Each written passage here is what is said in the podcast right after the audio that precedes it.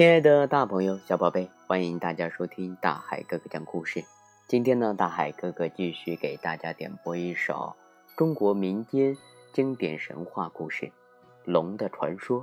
这个故事呢，大海哥哥点播给温蒂和森迪两位小姑娘，因为，呃，温蒂和森迪的妈妈告诉我说，呃，这周两个小宝贝然后练琴练得特别特别的好，希望大海哥哥能够点播一首故事送给他。那么大海哥哥就把这首故事送给温蒂和森迪，希望你们继续棒棒的。好了，接下来我们好听的故事开始喽。从前有一个美丽的小村庄，村庄四周的山上长满了小树，郁郁葱葱的。那里的人们一直过着宁静而美好的生活。可是不知道从什么时候开始，山上就陆陆续续来了许多动物。有凶猛的大老虎、残暴的狼、凶恶的豹子，它们常常成群结队地出来掠夺人们养的鸡鸭牛羊，有时还会袭击村民。村长说：“我们要团结起来，赶走这些猛兽，保护自己的村庄。”大家纷纷响应。不久后啊，猛兽再次袭击村庄，村民们果然团结了起来，拿起刀。斧头带着满腔的怒火向他们砍去。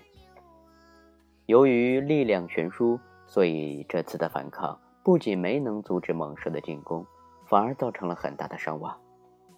到了晚上，人们自发地来到那些白天战斗的地方，插上香，祭奠那些为了保护村庄而牺牲的英雄们。他们一边祭奠，一边向天地祷告。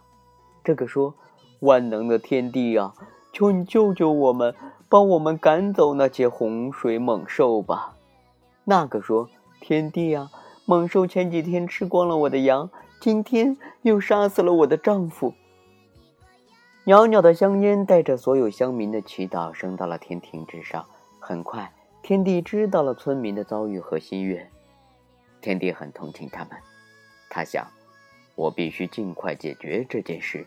不然会有更多的人遭受苦难。于是天帝叫来了六郎神，说：“在我掌管的三界之内，居然还有猛兽袭击百姓，你立即去凡间查看，了解实情，看看到底是怎么回事。”六郎神领命走了。六郎神一到凡间，正好看见猛兽撕咬村民，他赶紧一挥袖子，刮起一阵风。将猛兽卷进深山，救出那个村民。六郎神心想：如果不及时想办法，这里的村民将无法生存。于是他重重地画出一条界限，暂时把人与兽隔开来。但这样的隔离并不是长久之策。有什么办法既能让猛兽活着，又不会伤害人类呢？于是六郎神访遍百姓，搜罗各方面的意见。大家一致认为，必须在动物之中立一个王，让他来管制那些为所欲为的猛兽。六郎神采纳了大家的意见，冥思苦想，想出一条妙计，让九种动物组合成一种新的动物，取名为龙。说办就办，他构思了一下，接着呀，就在洞壁上慢慢的画了起来。他第一天勾画出蛇身，第二天画出驼头。第三天画出鹿角，渐渐的，牛嘴、鱼鳞、凤尾、鹰爪、狮须都画完了。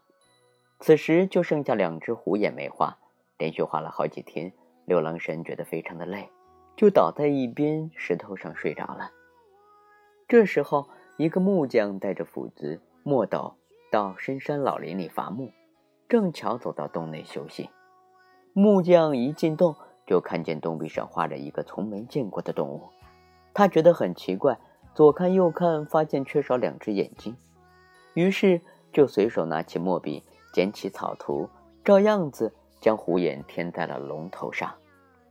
这下坏了，洞壁上的龙须顿时张牙舞爪的扭动起来，吓得木匠跌倒在地上，嘴巴张得大大的。终于，龙伸展开了身体。扬起脑袋，样子非常威武。然而，只见他喷着浓雾，像一道闪电似的飞了出去，一时间狂风大作，电闪雷鸣，风雨交加。